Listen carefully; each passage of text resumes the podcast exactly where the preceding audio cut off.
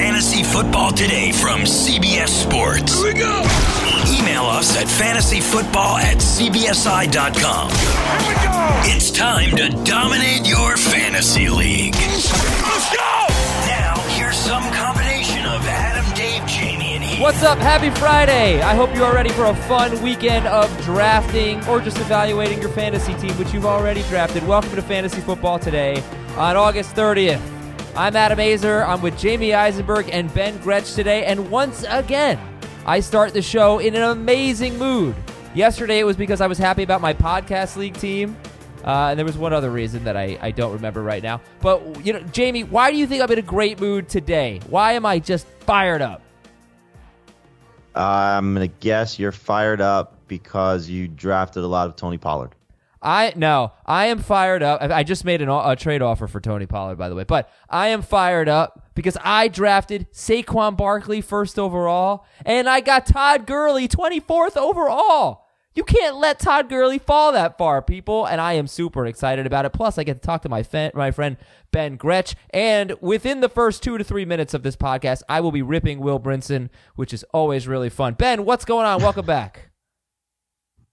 Hey, how's it going? Uh, I, I don't think you should be that excited about Todd Gurley at 24. That just seems like a reasonable spot to take him. That the league is over.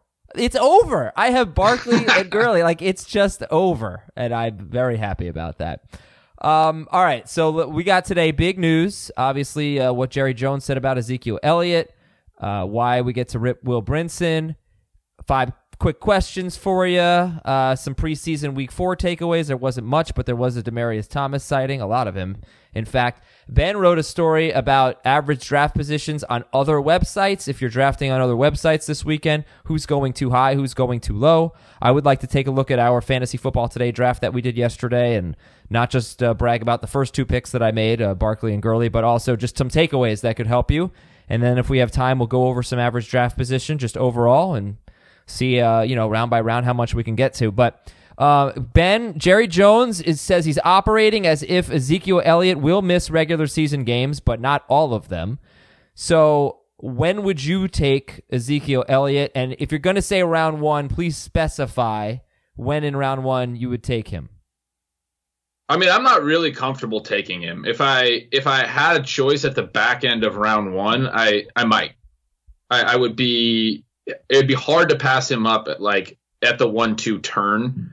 Um, I'm not putting any stock in in what Jerry Jones has said. Jerry Jones has lied to us plenty of times before, but uh, I am putting stock in the fact that the season starts very soon, and he hasn't reported yet. So there, like, there's there's legitimate reason for concern. Uh, I haven't been in a position where I've had to make that decision in a lot of leagues, and I, they're just other guys I'd rather take in the first round typically. But okay, you're sitting there with the 12th pick, and he falls to. Would you take Ezekiel Elliott? Probably, yeah. I mean, I think at that point it's pretty tough to pass him up, and then you probably just reach on uh, Tony Pollard, and he'll be back. I mean, I, I definitely think Ezekiel Elliott's going to play in, in 2019, and I don't think he's going to miss half the season either. I I kind of think this Jerry Jones thing is is trying to get him back, trying to you know he just keeps talking about him. He got some bad flack last time he talked about him. Zeke and his agent weren't happy uh, about him making the Zeke who comment. Now it seems like he's trying to show uh, to me the way that I read it, he's trying to show that he's taking this seriously. I mean, we'll see what happens. It's it's a it's a the I think the hardest question I've gotten this offseason, especially because Le'Veon Bell missed the entire last year, is what to do with Zeke and what to do with Melvin Gordon. We don't really know what's going to happen, but I still expect him to be back. Two top five picks uh, when the draft process started, at least in a lot of leagues. Jamie, when would you take Ezekiel Elliott? I probably would take him as early as eight overall in a non PPR league and ten overall in PPR. Okay, so obviously the big three running backs Hopkins, Adams, that's five. Who else are we looking at that go ahead of Ezekiel Elliott right now for you? In non PPR, I would take James Conner and Nick Chubb ahead of him. In PPR, I would take Julio Jones and Juju Smith-Schuster ahead of him, And Conner and Chubb? and Conner and Chubb. Okay. And so, Will Brinson. Okay, Will. First of all, you were late to the draft yesterday. No surprise. Will is walking in likely late, Brinson. Uh, but you took Ezekiel Elliott fifth overall. And then in round eight, you could have taken Tony Pollard. You took Vance McDonald over Tony Pollard. Vance McDonald's not going to win you your fantasy league. And then Tony Pollard went with the very next pick, I believe, to Dave Richard. So that's why I'm making fun of you today. You got to be Well, willing Will- to reach a little. Will uh, not only made that mistake, but he took some chances. Not only taking Ezekiel Elliott at five overall, he also drafted Marlon Mack and T.Y. Hilton. So, Hmm. not that those guys are bad players, but you're taking a lot of risk with guys that are in some questionable situations now comparatively to where they were. So, he took T.Y. Hilton in the fourth round and Marlon Mack in the fifth round. I'm perfectly fine with Mack in the fifth round, but T.Y. in the fourth round is a little bit too soon for me. Three receiver PPR. Yeah. I- well, Will, Will's. I think you know Will goes on vacation a lot. I hear. Maybe he's just been away f- since last Friday or something. He just didn't. His phone's been off, uh, so he's probably really excited about those picks. I'm sorry, Ben. What were you saying? I was just gonna agree with Jamie. I would. There's no way I'd be taking two Colts in the top five rounds right now. I would not want two Yeah. Colts as my top five players. I will say, you said Vance McDonald's not going to win anyone their league. I don't think Tony Pollard is going to win an Ezekiel Elliott owner their league. I think if you're investing in Ezekiel Elliott in the first round, yes, you probably want to snag Tony Pollard, but there's something to be said for for for making a bet that Zeke will report. Uh, so I can kind of understand Will uh, if he you know if he was intentionally skipping on Pollard. Um, if you're picking Zeke five, you're expecting him to report, or else you wouldn't be taking Zeke five. Is essentially what I'm getting at. Yeah, I think one thing also to take into account, Will was picking fifth. Now, Will's done enough drafts with us, Dave in particular, to know that Dave probably does not, and Will listens to our podcast, that Dave's not a Vance McDonald fan. I'm going to pull up the draft while I'm saying this to see if anybody else had tight ends in the eighth round. well, that maybe he could have but- gotten but- Vance McDonald on the way back. But Jamie, the point is, the point is, you know, if you are the Zeke owner, just like Ben had said, you have to go a little earlier on Tony Pollard, and you cannot expect him to last until the ninth round in a 12-team league. At no, but point. that's my that's my point is that you take him knowing that you can maybe get Vance McDonald Oh, yeah. on the way back, and so Right. it's it's reading the board, not necessarily looking at okay. To Ben's point, Vance McDonald could be a league winner. Uh, so just in terms of how the draft unfolded, I don't know who had tight. Dave Harry had a tight end, so he picked after him. He had George Kittle. yeah. uh, Will, Will's right in the middle of the round though, so I mean, there's like a bunch of. But what I'm saying is he he had an opportunity to see does does anybody have a tight end and just in terms of Vance McDonald, Vance McDonald and Delanie Walker went after his or with his pick and then after his pick. There may have been a chance for one of those guys to fall back to him, where he took Justin Jackson in round nine. Yeah, it was, it was a bad pick. Yeah, actually, three of the four people behind him already had tight ends. It looks like, and it's really interesting. In the next round, he takes Justin Jackson, who's a player that i i almost all of his value is dependent on Melvin Gordon not reporting. Uh, I, I'm kind of with Jamie here. I mean, I, if you would have went Tony Pollard, Vance McDonald, I think that would be a better setup than than Vance McDonald, Justin Yeah, and, and and you know we just published our, our pick by pick series, and, and to Ben's point about him passing on Ezekiel Elliott, this was before the Jerry Jones news or the Jerry Jones comment last night. Ben took David Johnson at fourth in the PPR, I believe it was. Yeah. Um, fourth overall in the PPR. I took Elliott at, at five, and this was a few days ago. Um, I, I I did not get Tony Pollard in that one, and then in our non PPR one, I just wanted to do the same thing, so I took Zeke in in the five in the excuse me in the four spot, and I did it just with the intention of seeing how it would play out still, and I made it more of a priority to get Tony Pollard. So it's just a matter, I think, of you know, do you feel like I felt more comfortable about the team with Tony Pollard compared to the team without it? hmm Speaking of Pollard, I've been getting a lot of questions. Hey, I have Pollard. The Zeke owner wants him. Should I trade Pollard for like Latavius Murray or something? So, I mean, my answer is always yes. You should trade Pollard if you if you don't own Zeke for someone that was drafted ahead of him. Because I, I mean, look, Well, I did, I did that in our podcast league, Adam. I don't know if you talked about it yesterday. I, I didn't actually, but there's obviously a scenario where Tony Pollard is a is an RB one for a few weeks. I don't think it's going to be for a lot more than that. Maybe we're wrong, but you have the opportunity now to cash in on Tony Pollard. Uh, what did you trade him for, Jamie? Uh, in our 14 team PPR league, I traded Tony Pollard and Marquise Goodwin for Emmanuel Sanders and Peyton Barber. So it was really Sanders. Um, you know, Barber gives me a, a replacement option whenever I need, you know, a few points as a backup running back. But um, it was more about Emmanuel Sanders. And so I, I think over the course of the season, Emmanuel Sanders will be better. Now, if we have what tends to happen from time to time with holdout running backs, if there's an injury that comes because they aren't they aren't in game shape, um, I'm going to regret giving up Tony Pollard. And like you said, Adam, th- there could be a couple week scenario where he is the number one running back. I think you're starting him week one against the Giants without hesitation if there's no Ezekiel Elliott. All right. Okay, Ben, uh, final note here. We'll get to some more news later, but Kareem Hunt is going to have sports hernia surgery. Of course, he has an eight game suspension, but does this matter at all for Kareem Hunt and or Nick Chubb?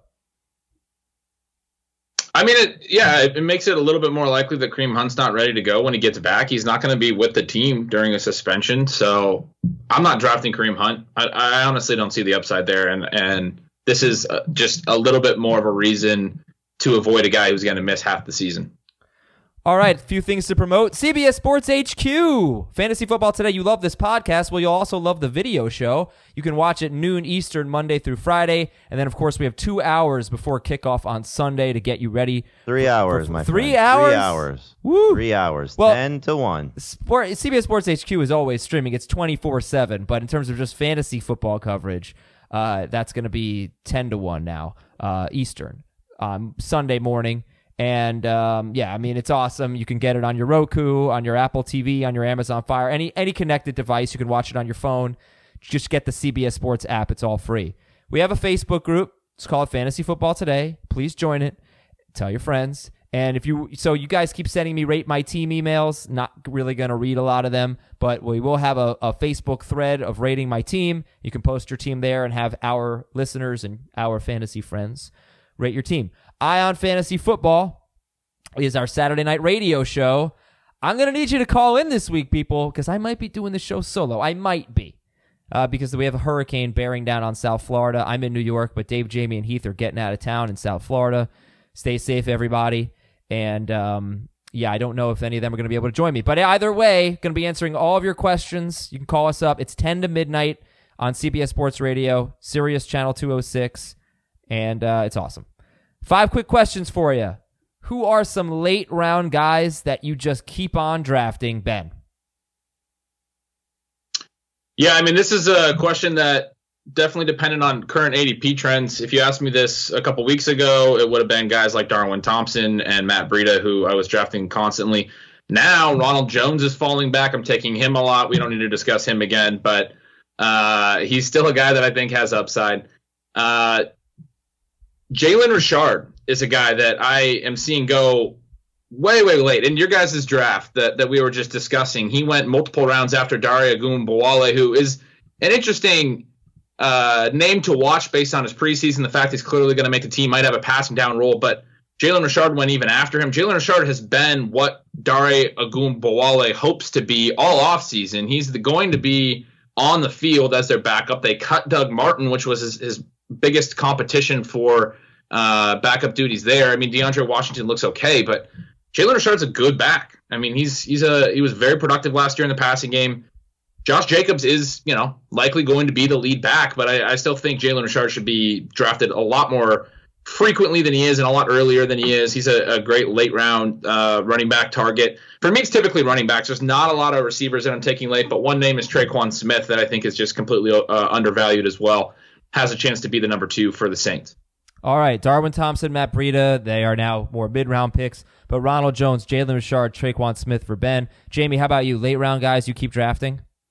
It's funny because it's almost like uh, the opposite of what Ben was talking about. I take Dare Ogunbowale um, just with the the thought of that he could be their best running back in Tampa Bay by the end of the season. Um, it's kind of Heath's theory of Bruce Anderson.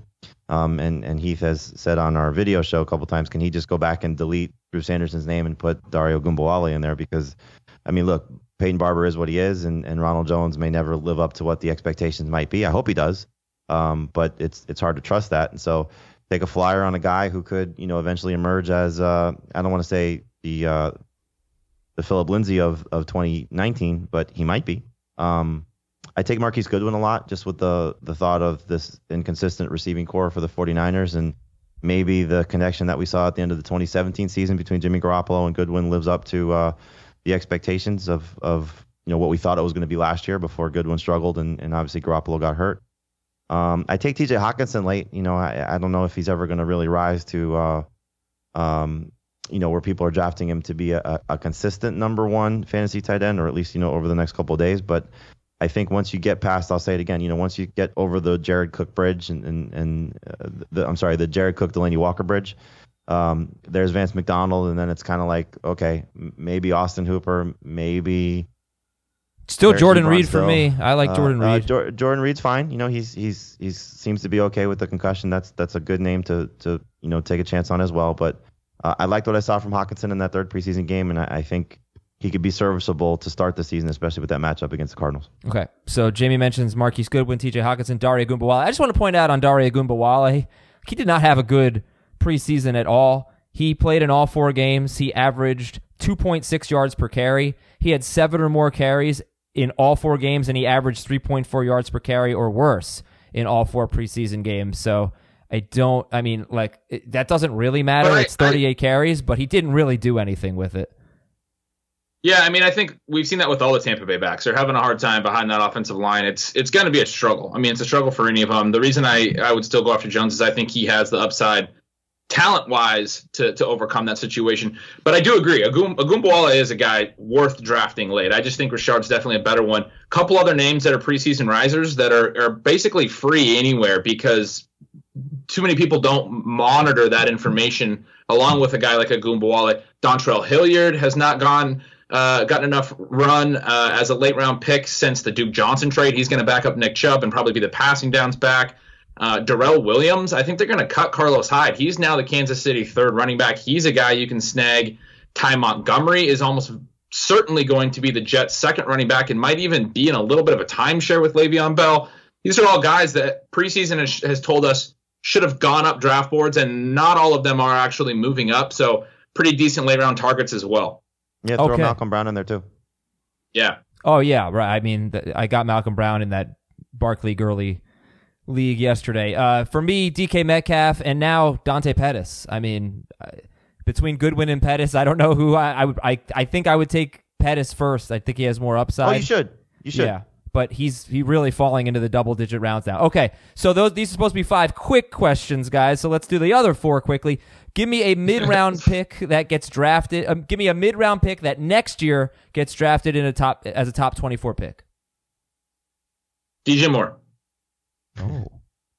Easy. That's an easy question. DJ Moore, okay. There's only one answer. It's DJ Moore. No, I mean, there's never, like, there has not been a Panthers wide receiver that's warranted a, a top 24 pick since Steve Smith, maybe, right? Unless I'm missing right. something.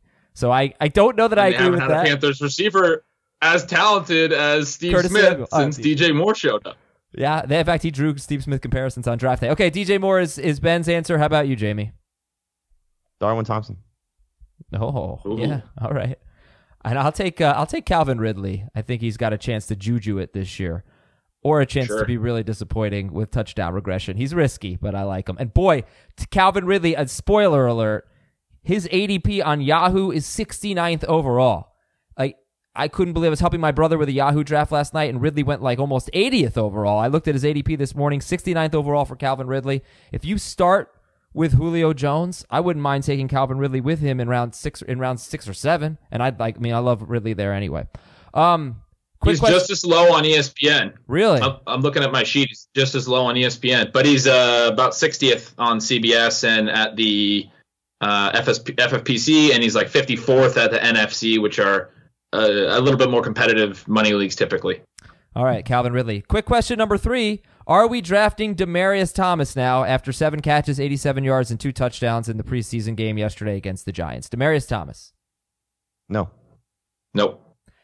Quick question number four. Are we underestimating Rashaad Penny with all this Chris Carson love? I just wonder if when the season starts, we go, oh, yeah, Chris, uh, Rashaad Penny's pretty good. This is why we liked him so much going into the preseason. I don't think we're underestimating him. Uh, I, you know, Chris Carson. There has been a lot of hype. Uh, he's still Penny's still going in a reasonable range in the draft. He has plenty of upside, and I, I still think he's a good target. Uh, I'm taking more of him than Chris Carson personally. I typically do that with backfields that are a little bit unsettled. Take the second, the cheaper option. Um, so I, I, think his value is is correct. I don't think we're necessarily undervaluing undervaluing him, but he's still worth worth targeting for sure. I think when you start to stack him up to the other guys that are in similar situations. Uh, ben mentioned one and or two, I guess, Matt Breida and Darwin Thompson. Um, Latavius Murray as well. You know, I, I think those guys are going to have the opportunity for not similar workload in some cases. I don't think that Darwin Thompson is getting more touches than Rashaad Penny right away. Uh, but I think Matt Breida and Latavius Murray potentially will. And there's probably a little bit more success ahead for those two guys right away, barring an injury. So how are you ranking? uh, Is Penny last in that group for you, Jamie? Uh, I think I have Penny ahead of Thompson, but I have Breida and Latavius ahead of him. Okay, last question. I don't know how quick it will be, but here we go. Can I push back on this whole zero RB thing? And I feel kind of bad doing it now since we've been touting it for a couple weeks, and I still I still think it's very viable. But here's my question, right? Let's say you have a late pick in the first round. It's a PPR league. You start your your league with two top seven wide receivers, and you're just thrilled about it. Just Juju Smith-Schuster, Mike Thomas, whatever. Um, I, I think you know it occurred to me last night as I was doing this in a draft. In the third round, my running back was Chris Carson. It was almost Leonard Fournette in a Yahoo league. Leonard Fournette has a pretty low Yahoo ADP. Ben's going to talk about that, but you know, so so I don't have necessarily a total stud, a guy who could be McCaffrey, who could be Barkley from last year. So my question is like, how do you win in fantasy if you don't have that guy? It just sort of occurred to me like, man, I know Dalvin Cook's risky, but Dalvin Cook could be one of the five best players in fantasy this year. Todd Gurley, I know he's risky, but we, he could be the best player in fantasy this year. If you don't take a running back there in round two, you know, how do you win fantasy if you don't have one of those just total stud running backs who's just has a major impact every week?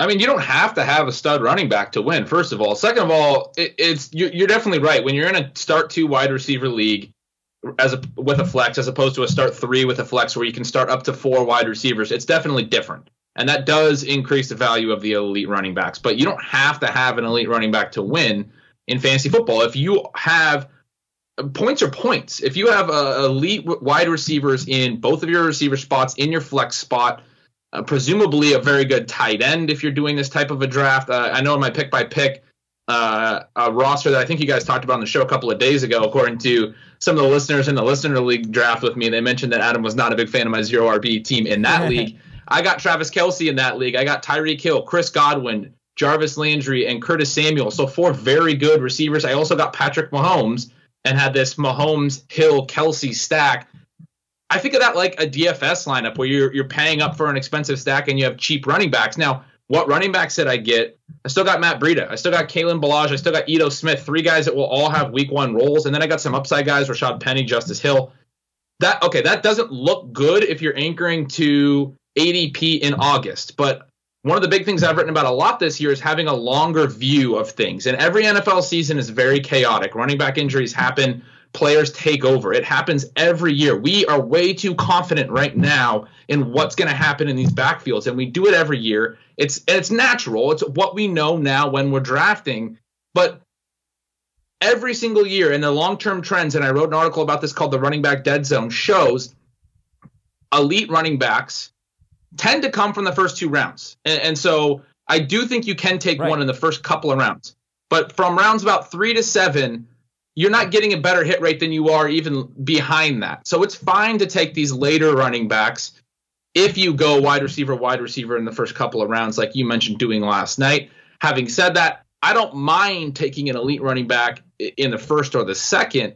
It's really when you get into the third and fourth and fifth that if you're going to go wide receiver, wide receiver, you should just commit to zero running back and then essentially make sure that you're getting a ton of points out of every other spot on your roster and then just get by with the Matt Breidas. And and Ito Smith is a guy who I think is just another one that's undervalued right now. A lot of hype about around Brian Hill. There's some talk now that he might not make the 53 man. We're gonna obviously find that out soon. But Ito Smith scored three touchdowns in the preseason. Uh, had uh, three receptions for 45 yards in their second preseason game. Caught another pass in their third preseason game. Yeah, uh, I, get, I, I understand. I understand. Targets, so. but, but I think ben, it's, that, I, just, that round two pick that I'm talking about of passing up. I, just, I just, I just want to ask a question in, in regard to that theory.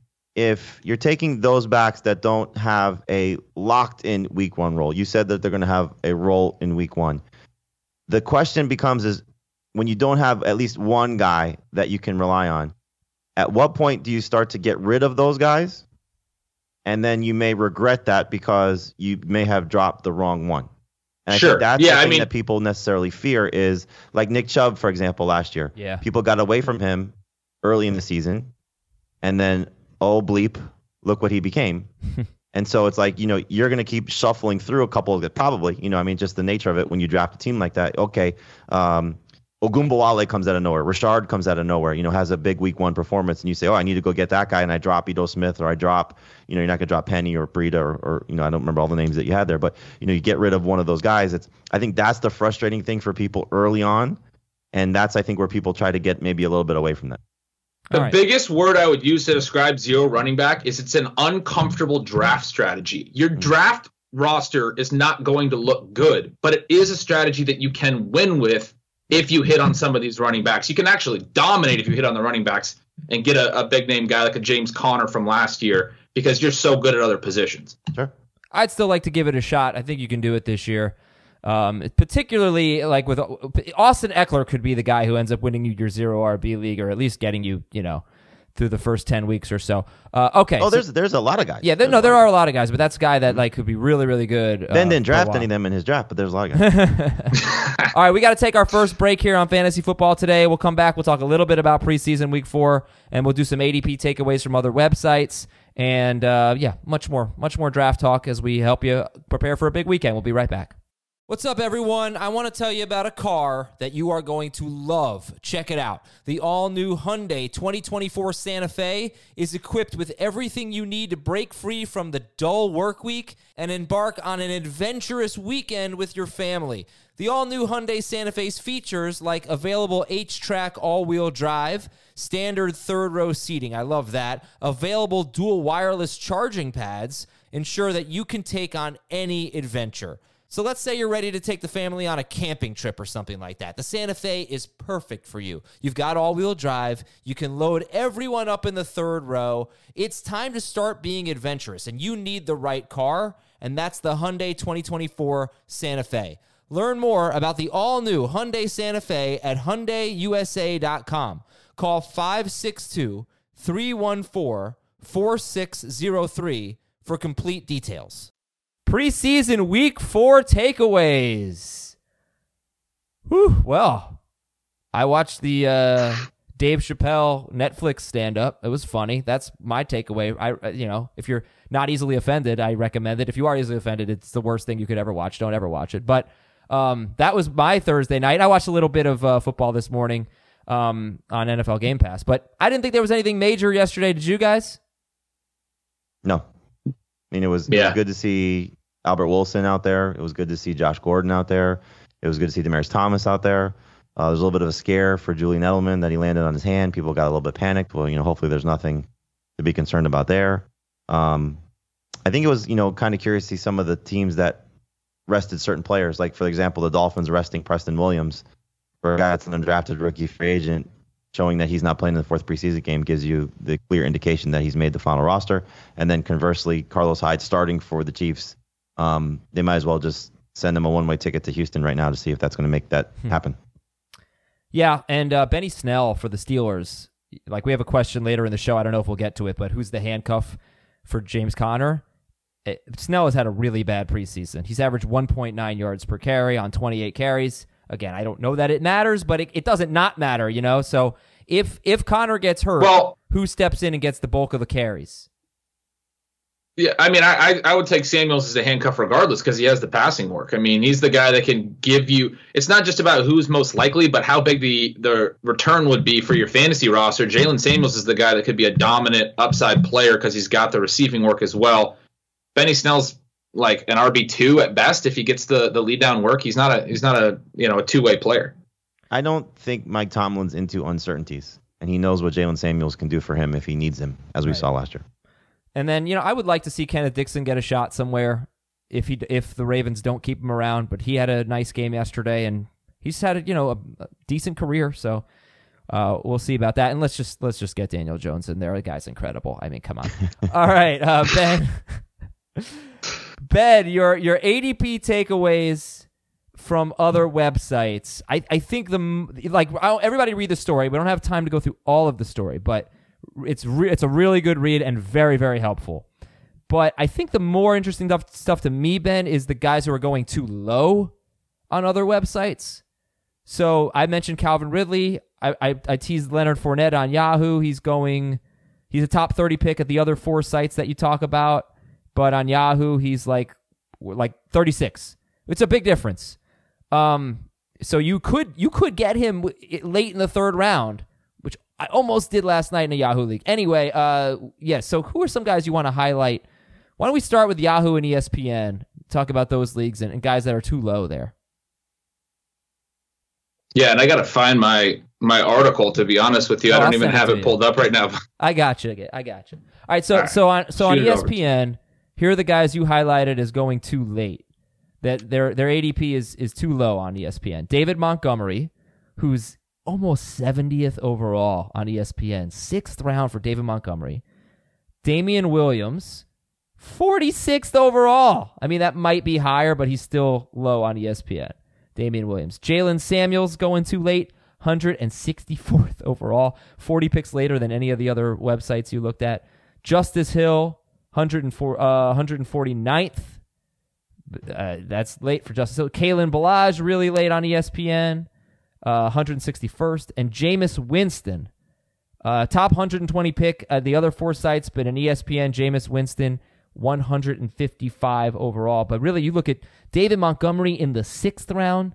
Damien Williams, I don't really know if he's going to go in the fourth round. I don't know how how much how far back the ADP goes, but it's really low. So yeah, those are the ones that really jumped out to me on ESPN.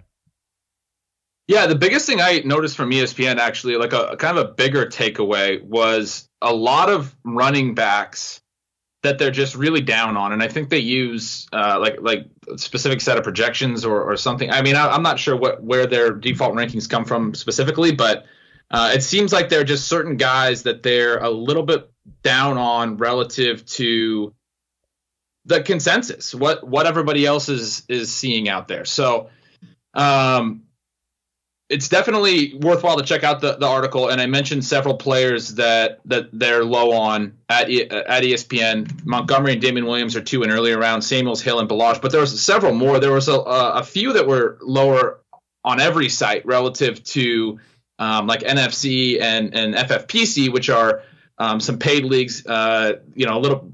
I, I think a little bit more competitive ADP. Like for example, in those leagues you'll see quarterbacks go later. That's something we always preach in in the public league adp you'll see all the quarterbacks have higher adps um, so like mentioning winston here he's lower relative to to that. He's a lot lower uh, than he is on the other sites. And definitely a, a, quarterback that i think is worth targeting. But some guys that are lower on every site miles sanders darrell henderson um, tony pollard i think was lower on every single site. Late rounds uh, royce freeman and, and chase edmonds are guys all of these are, are a lot almost all of them are young running backs that haven't really done anything yet. They have a lot of upside to potentially break out if the situation breaks right. Uh, and and like we just noted those ones that are specifically on espn justice hill jaylen samuels these are guys that i just love to target in the late rounds. So definitely definitely names to to to look for if you do a zero running back or even if you don't as you know depth running backs this year the depth running back. I mean, this is really a bigger discussion here because you are hammering home the depth running back argument. I mean, these guys are more valuable to you, I think, than they are to me. And Jamey, I'd like to know where you stand on them. But um, I, I like depth running backs. Like I take Jamaal Williams a lot. But I don't like I don't know if Justice Hill has that much value. I mean, if Mark Ingram gets hurt, I don't know that Justice Hill gets a bigger role. Uh, could be Gus Edwards, could be Kenneth Dixon if they keep him. I'm not like super psyched I'm not as excited to draft these guys. I don't know. Like I feel like a lot of them suck, and that's why they go late, and they won't be very good. Like Kalen Ballage is not good. Kalen Ballage, uh, like like Mark Walton might be better than Kalen Ballage, and if if Kenyon Drake gets hurt, th- then Kalen Ballage is going to be terrible. Uh, they're, they're a terrible team with a terrible offensive line. So if Ke- if Kenyon Drake doesn't get hurt and Ballage isn't involved in the passing game, why do I even want to draft Kalen Ballage? I don't know. I have a very different opinion on, on these guys, I guess. So I'll let Ben talk as well. I don't want to just have the final word, but Jamey, let me get you in on this argument. I, I think it's case specific. You know, with uh, with you know one name you, you said was Justice Hill. There is uncertainty because we don't know what will happen if Mark Ingram were to get hurt. But you're also buying into a team that's going to be so run dominant. And if you just talk about talent, I can't imagine the Ravens looking at Justice Hill and saying he's not more talented than Gus Edwards, assuming Kenneth Dixon's off the roster. So I could see Justice Hill getting some touches in tandem with him. I think he's one of those guys you have to be patient with. But your argument about Ballage is correct. You know, I mean, I saw it firsthand when I went to the third preseason game between the Jaguars and the Dolphins. He did not look good, and that was a game where Laremy Tunsil did not play. So you're talking about the not having their best offensive lineman, and as we know, there's the trade circulating or trade rumor circulating about Tunsil being gone. So it's it's case by case. You know, Ben brought up some guys before. You know, the Ito Smiths of the world. We we've seen Devonta Freeman go down. So in, in, a situation like that, you're talking opportunity, and can you take advantage of the opportunity? So it's just a matter of how you value those guys. Like you you keep saying Jamaal Williams. We've seen him get uh, a significant amount of touches when Aaron Jones hasn't been there. Will he still do that? You know, with Dexter Williams, if if that's someone that they like. Um, you know, and that and that's something again going back to what I asked Ben. How long are you willing to ride it out with some of these yeah. guys before you get rid of them? And then when you do, do you regret it? Yeah, I don't know so, if there's anything to add there. Go ahead. I, I I mean I have a couple comments. Number one, one of the underrated advantages to doing like a zero running back or being thin at running back in the early part is you're giving yourself more opportunities to hit a breakout. And the breakouts at running back do come, elite breakouts. Last year it was James Conner. The year before it was Alvin Kamara. We've seen it uh, when Devonta Freeman initially broke out. We saw it when Melvin Gordon initially broke out. Both those guys were in their second season. And I, I mentioned the running back dead zone piece. When I did that research, the breakout rates in the later rounds, they're not great they the guys that do break out, they're almost always young running backs, which is why I think it's really interesting to highlight these young running backs that I just did that are, are lower ADP on ESPN. Guys like Kalen Ballage, yes, he's young, but uh, he's not a guy that I necessarily would think of in that class. He's more of a bridge back for me, somebody I know is going to have an early season role. Ito Smith, Jamaal Williams, those guys are a couple years into their careers it's guys that we don't necessarily know. Justice Hill, yeah, maybe he won't have a role. Maybe he's as good as Alvin Kamara because Alvin Kamara was going in the same range when he was a rookie, and no one thought he was Alvin Kamara. Nobody necessarily thought James Conner had the upside he did last season. Uh, you know, Nick Chubb was a seventh round pick last year, ended up being a monster. There's a lot of guys that, w- when we don't know, when there's the unknown, have inherent upside there because we haven't seen them play at the NFL level yet. And when you do a zero running back, you expose yourself to six or seven running backs in that range where you you just increase your likelihood of this massive hit. Just like in the NFL draft, forward-thinking teams love to trade back and stockpile picks. It's quantity over, you know, no. If I knew who was going to break out, I'd draft him in the second round. But yeah. I, I want quantity. I gotcha. I gotcha. All right, so let's go to some other guys who have low ADPs on other websites like Yahoo. Uh, Leonard Fournette, we keep talking about that. Tyler Lockett, though, on Yahoo, his ADP is 62nd overall. He is an early sixth round pick. For us, he's a mid fourth round pick in a 12 team league. So Tyler Lockett, great value. And Derrius Guice, Ben, when are you comfortable taking Derrius Guice? As you mentioned, he's a top 80 pick at FFPC and NFFC. He's 83rd at ESPN. He's 90th or 89th at CBS on Yahoo. Derrius Guice is not a top 100 pick. His ADP is 103rd overall. Yeah, I mean, he, I'm comfortable taking him kind of all in that range. It depends which other running backs are gone. I mean, that's kind of a not a great answer, but I I'm definitely concerned about the situation with Washington. Even if he is the lead back, it's not going to be a good team. He's not going to get a lot of scoring opportunities. So the uncertainty with the depth chart plus the fact that the upside if he is the lead back might not be amazing in that offense. Both those things have me a little bit not as excited about him. Are there any other players you want to highlight from your story? Uh, I, I, mean, again, I think the biggest takeaway I had, especially when I looked at which players were lowest on all at all the public leagues relative to places like NFFC and FFPC, it was young guys. At receiver, it was Curtis Samuel and DJ Moore are both younger across the public league spectrum compared to those leagues. I mentioned all of those running backs. Uh, Courtland Sutton's another one that I think is worth highlighting. This guy was a really good prospect. Wasn't terrible last year, to be honest. I mean, he had a really good yards per target number for only catching 50% of his targets. And the reason he had such a low catch rate was a high average depth of target, a lot of downfield passes, and a ton of uncatchable passes. He didn't really have a great connection with Case Keenum if he can develop a little bit of a downfield connection with Joe Flacco, I think he has the potential to break out. Uh, but the biggest takeaway, man, was public leagues overvalue veterans, people they know, and they undervalue youth and upside. And uh, just because they, they don't know these names as well, probably, or a lot of people. So if you're in a casual league, I would recommend taking a lot of guys um, that are younger. That you know, it's it's not going to be comfortable. You're not going to know what their roles are in week one, but uh, you might hit on this year's Nick Chubb or this year's James Conner from last year or Alvin Kamara from the year before. That's where the breakouts tend to come from is the younger class. Okay. And, and I, will just add, if you're looking at those young guys and they're going to be running backs in a lot of cases, try to target a good offense. I think that's, you know, like if, even if Kalen Ballage were on the Saints or something like that, I might be more excited about him just to, you know, like plug into a, a good system, good offense. But you don't want to necessarily be pinning your hopes on young guys on, on bad offenses. So I, I think when you look at Alvin Kamara, when you look at James Conner, I mean, Nick Chubb after Baker Mayfield takes over and Freddie Kitchens takes over, you're talking about good offenses here. So I, I think that's an important part of it too. All right, we'll take another break here. Some advice, some weekend advice for you if you are drafting, and much more on Fantasy Football Today coming right up. eBay Motors is here for the ride. Remember when you first saw the potential? And then through some elbow grease, fresh installs, and a whole lot of love, you transformed 100,000 miles and a body full of rust into a drive that's all your own. Look to your left, look to your right. It's official. No one's got a ride like this. There's nothing else that sounds like, feels like, or looks like the set of wheels in your garage.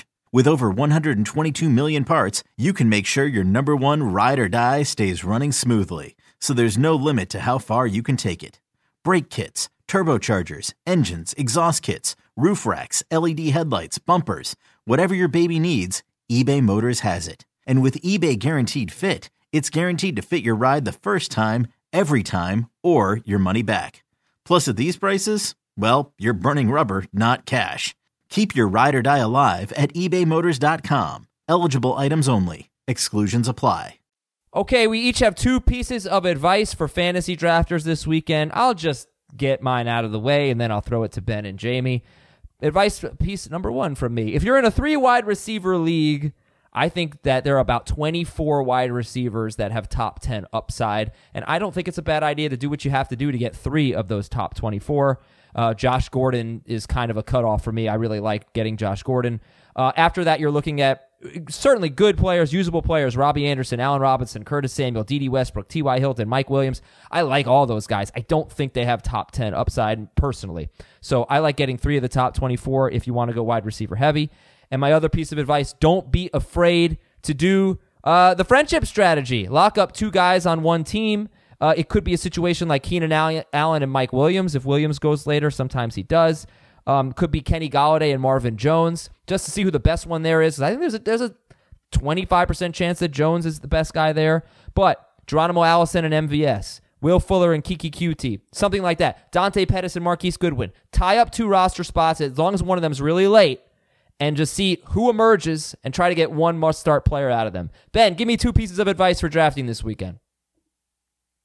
Well, first of all, it sounds like you're a zero running back truther saying to draft three of the top twenty-four wide receivers. I see. I think. I think one. You're taking back, one running back, and you're taking one running back in three of those. Receivers. I could. I okay. could definitely go zero RB. I could, but but I but again, I don't think it's a bad idea to go running back in round or late round one, early round two, and get a guy like a Dalvin Cook who maybe you feel like you're drafting a little early, but he has potential to be a top five overall player. But yes, I, so we I we're not too dissimilar in our strategies in, in, that way because it's fine to take a running back early. My my biggest piece of advice would be not don't take too many running backs in the round three to round seven range. Adam, right at the end of the last segment, made a great point about how good the offense is when you're targeting those late round running backs the biggest reason I like to avoid that range is we start to get into the lead backs on the worst offenses in the NFL. Uh, it's not a it's not a great range to be drafting running backs, and there's so many upside wide receivers in there this year. Uh, Calvin Ridley, Tyler Boyd, DJ Moore, Curtis Samuel. Um, you know, Dede Westbrook is a little bit later. Mike Williams, Will Fuller, I love this year. I want to get as many of those guys as I can. So that's my first piece of advice. Second piece would be don't just like grab players to be your backups at every position so that your bench is like a, a you know a sorted mixed bag of positions think about what your league settings are for me it typically means uh, if it's a shallower league i don't need a backup quarterback or possibly even a backup tight end if i get one of the top six and i'm never going to sit that guy and i want to use those bench spots on more of those flyer running backs and to jamey's point yes it's sometimes hard to know who to drop but I want to get more running backs on my bench uh, comparatively. All right, Jamey, give me a couple pieces of advice. I think the first one is if you're comfortable with your first, I'll say four selections, because I think this is where their average draft position is. and you really like the way that you started your draft, be aggressive with either Melvin Gordon or AJ Green in that round five range because those two guys can significantly win your fantasy league if they play enough games. Green, we know, is going to show up at some point because of the ankle injury. But if you get Melvin Gordon, he could be very similar to Nick Chubb in terms of when he plays. I think you're going to get maybe eight games out of Melvin Gordon. Uh, just looking at how this could play out, he could play 16 games, and that could just be an awesome situation for you. But when you get to, I think it's round five is where I would feel the most comfortable with both those guys at this point. Uh, be aggressive with you know guys that I would consider to be league winners. Probably some other guys you could throw in there, but I'm just looking at you know some of the guys who have missed time and are, are falling in drafts. And the other one would be Ben kind of touched on this with the tight ends. You don't have to necessarily pull the trigger on one of the three guys at the top of Kelce, Ertz, and Kittle. But when you get into that round four or five range, you might want to consider Ingram, Howard, or Henry because I think one, if not all three, can push two of those guys out of the top three. And so it's going to be interesting to see how those three guys go, uh, how they perform, how they you know stay healthy in terms of Ingram and Howard, um, and Henry also obviously coming off the ACL. But I think those three guys can be significant difference makers, and it's kind of uh, for me at least, it's been a um, a comforting thing knowing I have one of those tight ends, not necessarily having to take a second or third round pick on one of the other guys, but still getting three or four good players and then getting one of those top tier guys.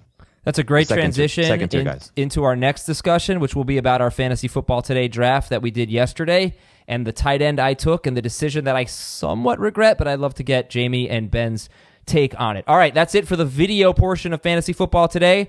Thank you so much for watching. And if you want to see some clips, go to youtube.com slash fantasy football today. And for you audio listeners, we'll be back in like literally half a second. Be right back. So, transitioning to my tight end pick.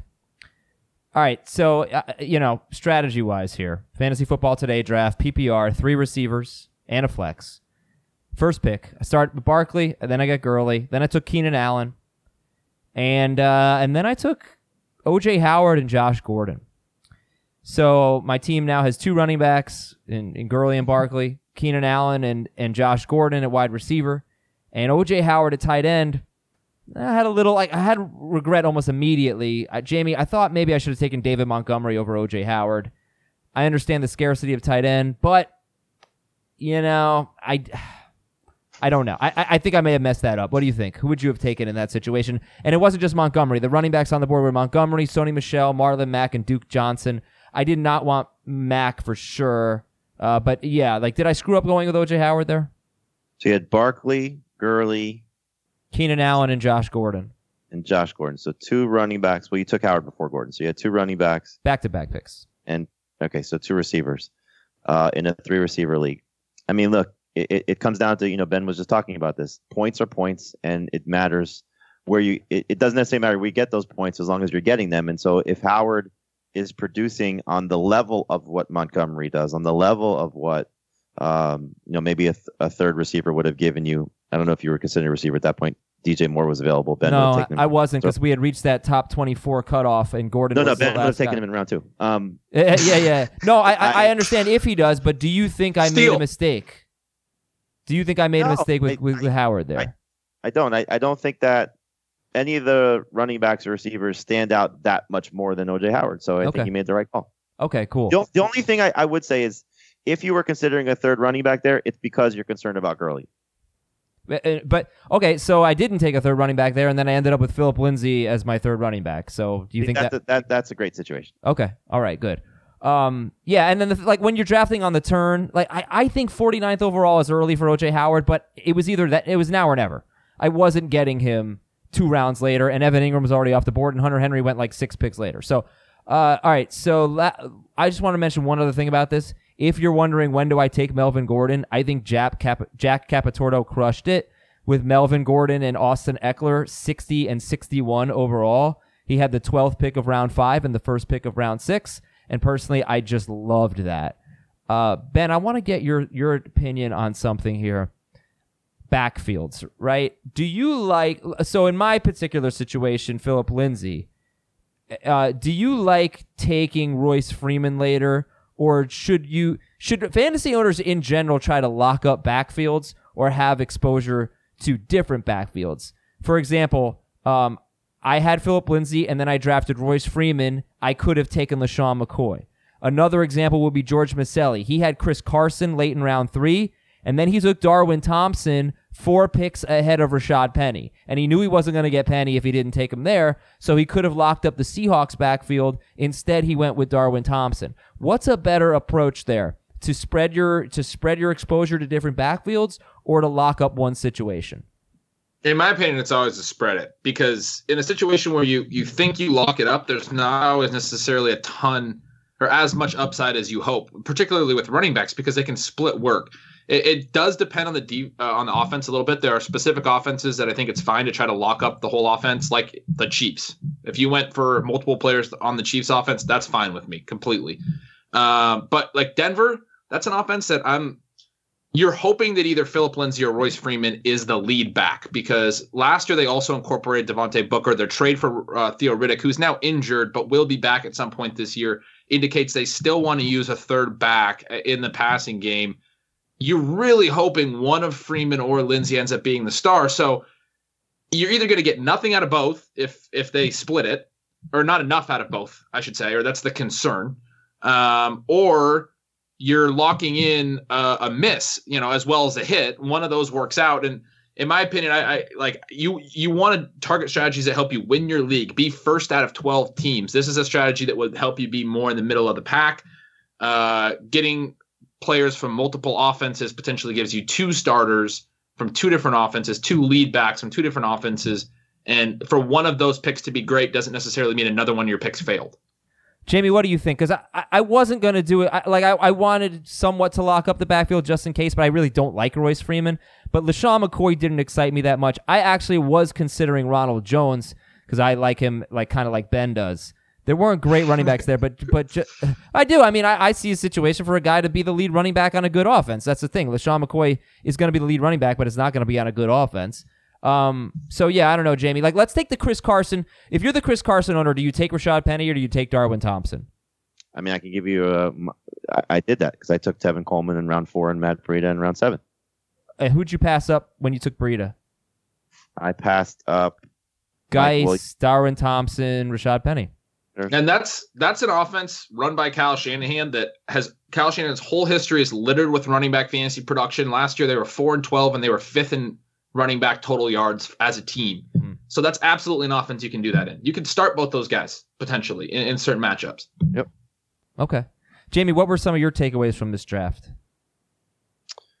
I mean, we kind of touched on one, you know, with Will taking the uh, approach of some questionable situations. Um, I agree with you. I thought that uh, Jack did a great job of taking both Melvin Gordon and Austin Ekeler, but I think that might have been his first two running backs. Oh, let's see. Oh, he had the 12th pick. Beckham, Kelce, Godwin, Lockett, and then yeah, the Chargers guys. So who were his other running backs? Derrius Guice, um, Ronald Jones, what you like this team, Ben? This is your favorite team, Adrian Peterson.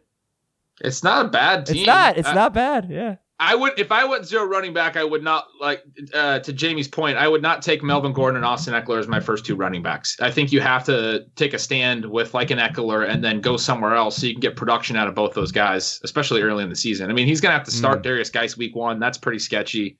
Um, yeah, he could have he could have had Austin Ekeler and James White. Yeah, in right. a PPR league. Yeah, that's that's the move I would have made personally. Okay, okay, interesting. So Melvin Gordon, maybe not not bad. Melvin Gordon, 60th overall, but as part of a zero RB, not necessarily. And, this kind of goes to Ben's point uh, of what Jack did with his bench. He took Ben Roethlisberger as a second quarterback and David Njoku as a second tight end. Now he could play Njoku as a flex if he wants to. We can put the tight end in the flex spot.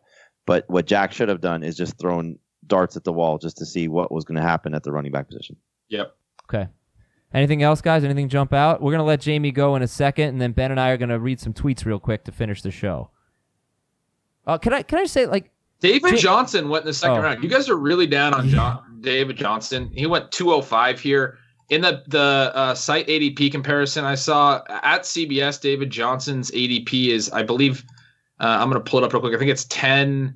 Uh, I'm going to tell you right now. It's 11.48. So he's uh, like right at the one two turn. Uh, I get him in every draft that we do together. On no other site is he lower than 8.5. And on FFPC and NFFC, he's six point something. He's the sixth player drafted in both formats. Um, Yeah, he scares me. He scares all of us except I- for Ben. you guys Well, are. I, I think are- just a couple of things to note with this draft. One, uh, we had Pete Prisco, who is a great NFL analyst. Um, he does not necessarily, um, he dabbles in fantasy. He doesn't necessarily compete like we do. And Pete has his bold predictions, and he says Dalvin Cook's going to lead the NFL in rushing. So he took Dalvin Cook in the first round. That's probably a spot where David Johnson's in consideration. Uh, but in a three receiver league, you know, you can certainly make a case that the the receivers are a little bit more of a priority. And for us, you're not going to see this in many drafts. In the second round, we're Le'Veon Bell, James Conner, and David Johnson. I don't think that's going to be the norm. Right. That's But- fair. but you I had mean, two fair. I chances- just, I but think- Jamey had two think we're chances a little to take low as Johnson. a site on David Johnson collectively. So that's one one thing that stood out to me in this draft for sure. And Jamey, you took Michael Thomas over Tyreek Hill and Odell Beckham. And uh, let me get your thoughts on that because to, for me, Michael Thomas, low yards per catch compared to the other top seven wide receivers other than Davante Adams. He and Davante Adams are low in yards per catch, and he caught 80% of his targets. And I can almost guarantee you he's not going to get 150 targets. That's basically the ceiling. Drew Brees has never given somebody 150 targets. Thomas has been close. And he, you know, he's got some touchdown issues. So, um, why did you go with him over Tyreek Hill and Beckham? Oh, because he's going to dwarf them in catches. I mean, I think so with Hill, but I don't know about Beckham. You think you think so with Beckham? I mean, give me 16 games of Beckham. You guarantee that, then I'll take it. Okay, that's that's my question. If I gave you 16 games of Beckham and Thomas, who would you take? I would take Beckham. Okay. So is is the catches versus Hill and the injury concerns with Beckham? That's why you Yeah, go with 100%. Thomas. Okay, makes sense. All right, Jamey. Uh, thank you very much. I hope to hear from you tomorrow on the radio show. Stay safe, my friend. Uh, I will let you know. Everybody listening that's in the uh, on the East Coast, certainly in the Florida area, please be safe, and um, you know, hopefully your drafts go well this weekend. Yes, Ben. Let's uh, let's read some tweets. Here we go. You can follow us at Adam Aizer, A I Z E R, at Yards Per Gretch, G R E T C H, excellent Twitter handle. At Dave Richard, singular. At Jamey Eisenberg, J A M E Y, and at Heath Cummings Senior, at Heath Cummings S R. From Nick, on a scale of 1 to 10, how comfortable are you starting David Montgomery in week one against the Packers without knowing his role? Six. From FF Love, Fantasy Football Love, is Courtland Sutton ever going to be good? Yes. From Sam, draft a wide. Okay, well, when is Courtland Sutton going to be good? Uh, this season. Okay. From Sam, draft a wide receiver and a tight end on the same team. Good idea or bad idea? Like Keenan Allen and Hunter Henry specifically. Totally team team dependent. Same thing as the running backs. You don't want to load up on bad offenses. We talked about it earlier in the show with the Colts now without Andrew Luck to, to, to be taking both Marlon Mack and T.Y. Hilton in the top five rounds is probably not a high upside move. Uh, the Chargers, I'm okay with. You know, I'd probably want to take Rivers, and because I'm already investing in that passing game pretty heavily, I'd probably want to take Rivers because if this offense, you know, has a really big season, you can just stack them every week. Yeah, I, I think look, obviously uh, Kelce and Hill totally fine. I would say based on where Alshon Jeffery goes, Ertz and Jeffery seems fine. Uh, Kittle and uh, uh, you know round ten or later for Goodwin and Pettis, that's fine to me. The one I would avoid probably is Evan Engram and Sterling Shepard. Um, I don't love that, but Evan Engram and Golden Tate, considering Golden Tate's basically free, you just got to wait four weeks. I wouldn't mind that so much. Okay, uh, from Texas Bruin, half PPR. Is it okay to draft both Carson and Penny? Yeah, I mean Seattle's like right on the the cusp of whether their offense is good enough or not for running back production. Last year they ran so much; they threw the fewest pass attempts of any team in the last five seasons. This year their defense is a little bit worse. I think they're going to have to throw more than people are are kind of realizing. I don't know that they're going to run quite as much. It's kind of tough for me to see both of them be good all the time, but I, I one of them's going to be usable. Um, so it's that's a that's a tough one. I think you kind of have to pick your poison with them. If it were me, I, I would pick one. I wouldn't draft both. From Jason, how are you feeling about Mark Ingram? Yeah, I'm way down on Mark. Ben, Ingram. not a huge fan. Uh, give me your 10 second summary of why you're not a huge fan of Mark Ingram. Uh, leaves the offense that has scored the most running back touchdowns over the last three seasons and throws the most pass attempts to the running backs over the last decade. uh, and goes to an offense that has a rushing quarterback that isn't going to throw to him a lot, isn't going to give him as much touchdown equity, and has also had their starter usurped each of the last three seasons. That was more than 10 seconds. That's fine. Uh, I'm a little higher on him. I'm definitely higher on him. Uh, they're going to be a run heavy offense. He's going to be the best running back there. I share the concerns about the rushing touchdowns because of Lamar Jackson, but I still think he'll get like eight. I think he's a good number two guy. Uh, from Adam, the earliest you draft Todd Gurley. Probably 24 where you got him. Mm. I mean, probably all the way at the end of the second round. I there's too many guys I want to take in the second round to be going after guys that have already have red flags. I'd probably take him around 18th, something like that. Uh, from Lawrence, what's a better strategy, zero RB or zero wide receiver? Zero RB. From We talked about it all show, and it's Yeah. it's it shouldn't be close because wide receiver production at the top. It's easier to predict targets. Injuries don't create opportunity the way that they do at running back, so it's harder for a late round wide receiver to suddenly be an elite talent. Um, you like it, it's just multi-year positional trends. Wide receivers are easier to predict at the top. They're stabler. Their production is stabler. Even when they are like have a down year, it's just a little bit of a down year. It's not lose your job entirely type thing. Running back is a position where you can take a little bit later and get a great value. So this isn't even this shouldn't like the data shows that this shouldn't even be close to a question. Zero RB is a better strategy than zero wide receiver for sure. And finally from Joy, who is the wide receiver to have in Pittsburgh after Juju, Moncrief or Washington? Neither. I think they're going to split up the targets a lot. I will take Vance uh, because he gets the tight end eligibility, and I will take some Jaylen Samuels as a pass catcher, eh, you know, in on some some routes. But I'm not drafting either of those guys. My take on them is that Juju's going to suffocate the Steelers' other passing weapons. All right, that is Ben Gretch and Jamey Eisenberg. Thanks so much for listening. Big weekend of drafting. Make sure you're tuning into CBS Sports HQ because we're all over it all weekend long, uh, and, and Monday night and Tuesday night. So have a wonderful holiday weekend. We'll talk to you. Actually, gonna have a bonus episode with Chris Harris tomorrow, and then we'll talk to you on Monday with a fresh episode. Uh, thanks a lot, and have a great weekend.